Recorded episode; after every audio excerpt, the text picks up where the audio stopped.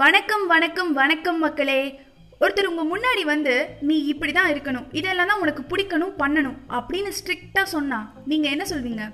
நீ யாரி அதெல்லாம் சொல்கிறதுக்கு போவியா? அப்படின்னு அவனை ஈஸியாக கடந்து வந்துடுவீங்க கரெக்டா ஆனால் அவர் அதை நேராக சொல்லாமல் உங்களை மெல்ல மெல்ல அவரோட வழிக்கு கொண்டு வந்துட்டா? என்னையா முட்டாத்தனமாக பேசிட்டு இருக்க? இதெல்லாம் எப்படி நடக்கும்? அப்படின்னு கேக்குறீங்களா? ஆனா நடக்குது. எஸ் அந்த ஆள் வேற யாரும் இல்ல. நம்ம சொசைட்டி தான். ஆமாங்க இதுதான் நம்ம சோஷியல் ஸ்கிரிப்ட் அதாவது ஸ்டீரியோ டைப்பிங்னு சொல்றோம். என்னடா இது? இலுமினாட்டின்னு சொல்றாங்களே ஒருவேளை அதை பத்தி சொல்ல போறாங்களோ அப்படின்னு கன்ஃபியூஸ் ஆகாதீங்க. இதில் சொசைட்டியை பத்தி மட்டும்தான் பேச போறோம்.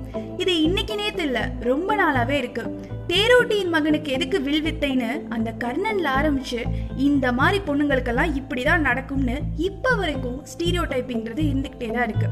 அப்போ பொண்ணுங்கன்னா வீட்டு வேலை தான் செய்யணும்னு இருந்துச்சு. அதை மீறி வந்து இன்னைக்கு நிறைய பேர் வேலைக்கு போறாங்க. இப்போ என்னடானா வேலைக்கு போகாத ஒரு பொண்ணுகிட்ட போயிட்டு யூ ஷுட் பி இண்டிபெண்ட்மா ஸோ நீ ஒர்க்குக்கு போ அப்படிங்கிறோம். ஒருத்தர் வேலைக்கு போறதும் ஹோம் மேக்கரா இருக்கணும்னு நினைக்கிறதும் அவங்களோட விருப்பம். இதே தான் பசங்களுக்கும்.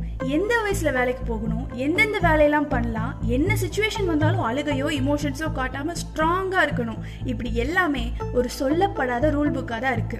என்ன பண்றது? நம்ம பசங்களும் நான் ஒன்றும் அழுகலையே கண்ணு வேர்க்குது அப்படின்னு சொல்லி சமாளிச்சுட்டு தெரியுறாங்க. இதெல்லாம் கேட்குறப்போ கோபம் வருதுல்ல? நம்மளை இப்படி ஜட்ஜ் பண்ணி ரெஸ்ட்ரிக்ட் பண்றப்போ கஷ்டமா இருக்குல்ல? அதே மாதிரி நம்மளும் இதை மத்தவங்களுக்கு பண்ணாம இருக்கணும்ல? யாரை பார்த்து என்ன வார்த்தை சொல்ற? நான்லாம் அப்படிப்பட்ட ஆள் இல்ல. அப்படின்னு கொந்தளிக்காதீங்க. நம்மளோட தாட்ஸ் வார்த்தைகள் ஆக்டிவிட்டிஸ் இது எல்லாமே நமக்குள்ள இருந்து பாக்குறப்போ தப்பாவே தெரியாது. உங்களை விட்டு வெளியே வந்து கவனிச்சு பாருங்க. அப்போதான் அது புரியும். இங்க எத்தனை பேர் ஒரு கருப்பா இருக்கிற ஆக்ட்ரஸை பார்த்து பா இந்த இண்டஸ்ட்ரிக்குள்ள வந்து சர்வை பண்றதுக்கு இவங்க எவ்வளவு கஷ்டப்பட்டிருப்பாங்கன்னு நினைச்சிருப்போம். அப்போ கருப்பா இருக்கிறவங்க சினி இண்டஸ்ட்ரிக்கு பர்ஃபெக்ட் இல்லைன்ற எண்ணம் நம்ம மனசுக்குள்ள சின்னதா இருக்குல்ல? உண்மையை சொல்லணும்னா கருப்புன்றது எல்லாரோட ஃபேவரட் கலராக தான் இருக்கு. ஆனால் அது ஸ்கின்னுக்கு வர வரைக்கும்னு ஒரு கோட் இருக்கு. அது எவ்வளோ உண்மைன்றது இப்போதான் புரியுது. இப்படி அழகு அப்படின்றதுக்கு கூட ஒரு ஃப்ரேம் செட் பண்ணியிருக்கோம். இவ்வளோ ஏன்? ஒரு பிளாக் டோன் பர்சன்ட்ட போய் நீ இன்ஃபீரியராக ஃபீல் பண்ணக்கூடாது. கருப்பும் அழகுதான்னு சொல்கிறவங்க தான் அதிகமாக இருக்குமே தவிர ஒரு ஒயிட் டோன் பர்சன்ட்ட போய் கலரில் என்ன இருக்கு? ஆல் ஆர் ஈக்குவல் ஸோ எல்லாரையும் ஈக்குவலாக ட்ரீட் பண்ணுங்கன்னு சொல்கிறவங்க ரொம்ப கம்மி. நிறத்தில் மட்டும் இல்லை இன்னும் எத்தனையோ விஷயங்கள்ல இப்படிதான் இருக்கு.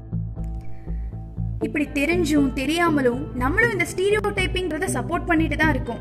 ஆனா இப்போ நம்ம பேசினது எல்லாமே நெகட்டிவ் ஸ்டீரியோ டைப்ஸ் ஓ அப்போ இதுல பாசிட்டிவும் இருக்கா? அப்படின்னு கேக்குறீங்களா? எஸ் ஆனா அது எல்லாமே ஒரு ரிசர்ச்சோட ப்ராப்பர் ப்ரூஃபோட இருக்கும். ஃபார் எக்ஸாம்பிள் ஓட் பண்றதுக்கு பதினெட்டு வயசு ஆயிருக்கணும். ஏன்? அப்போதான் எது சரி எது தப்புன்னு பிரிச்சு பார்க்குற தன்மை வந்திருக்கும். இந்த மாதிரி ட்ரூ பாசிட்டிவ் ஸ்டீரியோ டைப்ஸை தாராளமாக சப்போர்ட் பண்ணலாம் ஃபாலோவும் பண்ணலாம். ஆனால் strictly say no to stereotypes without proof நம்ம எல்லாருமே யூனிக் அண்ட் அதுதான் நம்ம ஸ்பெஷாலிட்டியே அதை டெஸ்ட்ராய் பண்ற மாதிரி எந்த விஷயத்தையும் நமக்கும் நடக்க விடக்கூடாது நம்மளும் மற்றவங்களுக்கு பண்ணக்கூடாது. ஸோ நல்வாழ்விற்கான விதிகள் இருக்கட்டும். ஆனால் வாழ்க்கையே விதிகளாக வேண்டாம். ஜாலியா இருங்க. உங்களுக்கு பிடிச்ச மாதிரி இருங்க.